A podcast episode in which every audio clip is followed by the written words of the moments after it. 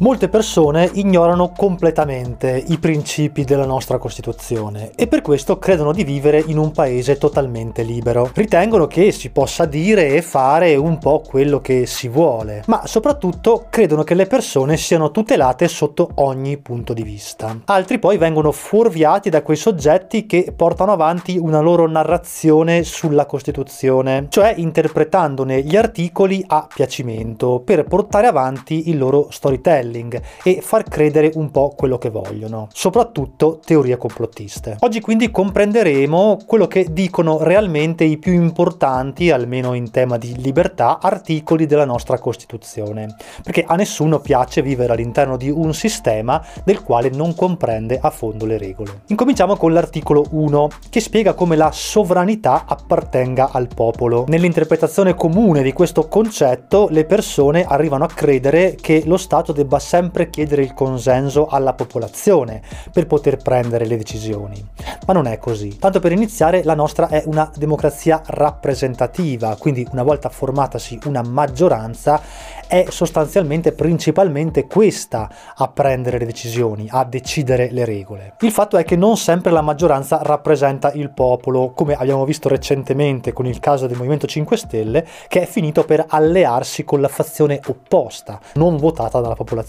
Il popolo di fatto può votare uno schieramento e poi mandarlo al governo con la fazione opposta, che di certo non rappresenterà la sua volontà. Poi questi possono addirittura scavalcare la volontà del governo attraverso il sistema dei DPCM, che come sapete è un modo per legiferare attraverso il sistema dei decreti, che però sono concreti ed hanno effetto immediato, senza seguire il classico iter che tutte le leggi dovrebbero seguire. E così accade, come è accaduto di recente, che vengano fatti decreti ad hoc per aggirare in maniera furba i principi costituzionali e quindi ad esempio limitare la libertà personale oppure togliere il lavoro alle persone. Ma questo lo vedremo meglio tra poco. Per ora concentriamoci sull'articolo 3 che parla di dignità e di parità e dice che tutti i cittadini hanno pari dignità sociale e sono uguali di fronte alla legge. E questo di fatto è vero, la legge non fa distinzione da persona a persona, ma il sistema giuridico invece sì,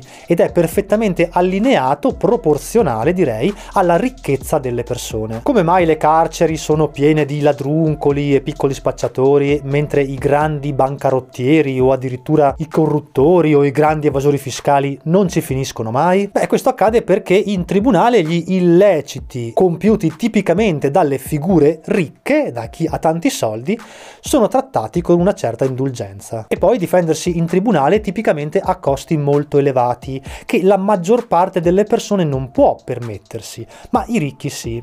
E la maggior parte delle persone non è nemmeno così povera da poter avere il gratuito patrocinio. Quindi quello che accade è che per chi è ricco esiste una giustizia differente. Un esempio lampante è il processo tribunale tributario dove solo per andare in causa, lo sapete, bisogna pagare solitamente minimo un terzo di quello che ci viene contestato e viene da sé che la maggior parte delle persone piuttosto patteggia o accetta uno sconto della somma dovuta piuttosto che andare in tribunale. Ai ricchi invece no, si possono permettere anche questo. Più soldi hai, più diritti riesce a far valere. Ecco, con l'articolo 4 torniamo a parlare di come attraverso apposite leggi sia possibile aggirare i principi costituzionali. Qui la Costituzione recita così, vado a leggerla perché è un testo un po' lungo. La Repubblica riconosce a tutti i cittadini il diritto al lavoro e promuove le condizioni che rendano effettivo questo diritto.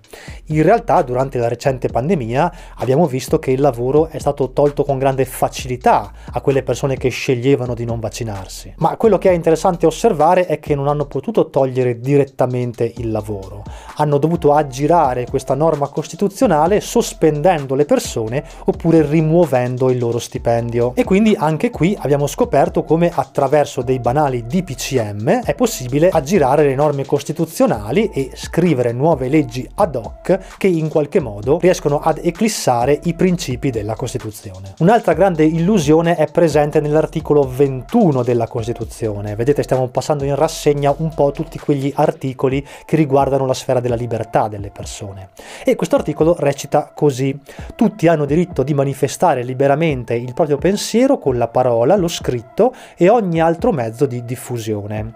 Molte persone hanno sempre inteso questo diritto come quello di poter dire un po' quello che gli pare, tutto quello che gli passa per la mente. Ma in realtà la libertà di parola in Italia è limitata, ad esempio a garanzia della sicurezza e dell'ordine pubblico. Non si possono poi divulgare informazioni che violino il segreto istituzionale, istruttorio, militare, di Stato e non si ha nemmeno diritto di porre in essere delle opinioni che in qualche modo infanghino la dignità e l'onore di un altro individuo, anche se sono vere.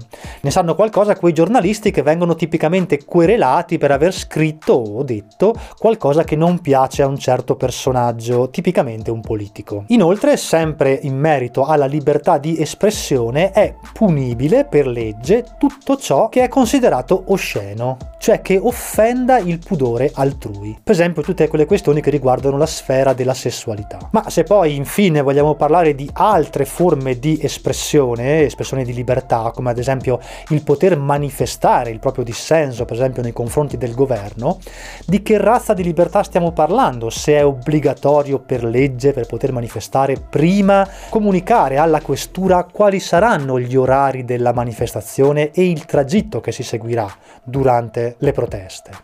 Questo non è manifestare, questo trasforma qualcosa che dovrebbe creare un disagio apposta per attirare l'attenzione in un carnevale. E poi abbiamo la questione della libertà personale nell'articolo 13 che recita così, dice ogni cittadino può circolare e soggiornare liberamente in qualsiasi parte del territorio nazionale, ma abbiamo visto che il governo durante le restrizioni per Covid ha potuto invece segregare in casa praticamente tutti. Lo ha fatto in questo caso per un bene più grande, un bene comune che preservasse, almeno secondo loro, la salute pubblica. Ma questo bene più grande, comune per la collettività, è sempre il governo a deciderlo, in maniera sostanzialmente arbitraria.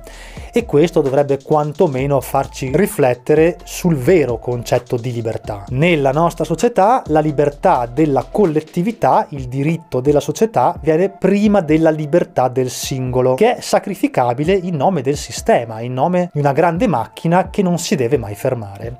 E questo dobbiamo comprenderlo a fondo se vogliamo capire veramente qual è il senso profondo della nostra Costituzione. Insomma, la Costituzione sancisce dei diritti e dà delle tutele, ma che sono ben diverse da quelle che la maggior parte delle persone si immagina.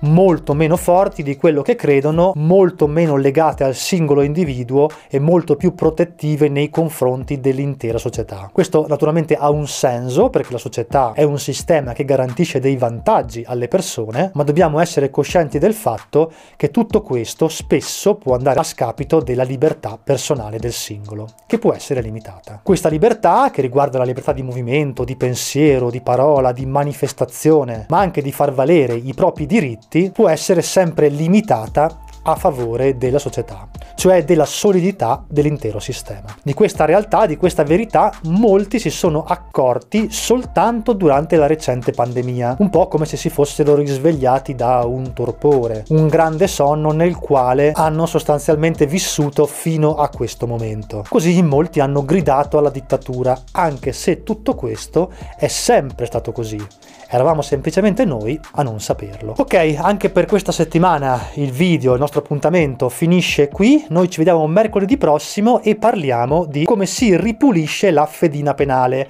perché non molti sanno che ad esempio una piccola sciocchezza fatta da ragazzi, magari ci hanno beccato fumare uno spinello, rimane per sempre sulla nostra fedina e poi questo ci può causare dei problemi anche in futuro, anche a distanza di molti anni. Ci sono dei modi, una volta passato un certo periodo, per ripulire tutto questo e tornare limpidi come è giusto che sia. Noi ci vediamo domani, giovedì alle 21 su Twitch, twitch.tv slash smettere di lavorare, per approfondire l'argomento di oggi. Lì potete fare domande e porre tutti i quesiti che vi passano per la testa. Come sempre vi lascio con un grande abbraccio.